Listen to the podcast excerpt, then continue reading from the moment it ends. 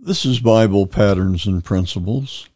My name is Dan R. Crouch, and I am the pastor of Fountain of Life Community Church in Prescott Valley, Arizona. We are a classic Pentecostal church that believes the Bible is the only true Word of God and that salvation only comes through the person of God's Son, Jesus Christ. I believe the most important decision in your life is to accept Jesus Christ as your Lord and Savior. Repenting of your sins and giving your life to Jesus is the key to joy, peace, and success in your personal life.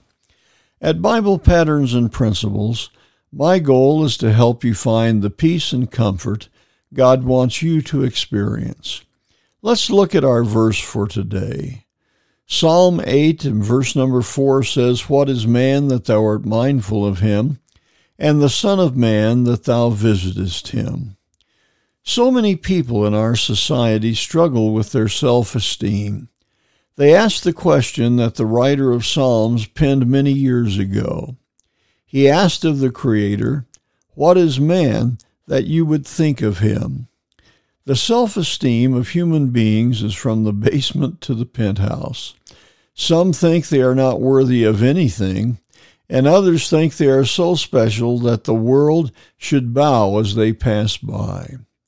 One emotion causes mankind to feel unworthy of the blessings of God, and the other causes a man or woman to look down on the rest of the world. Both feelings are wrong.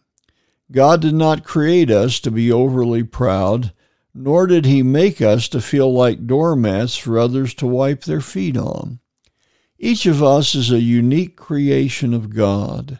As such, we are continually in His mind. He watches every action that we take.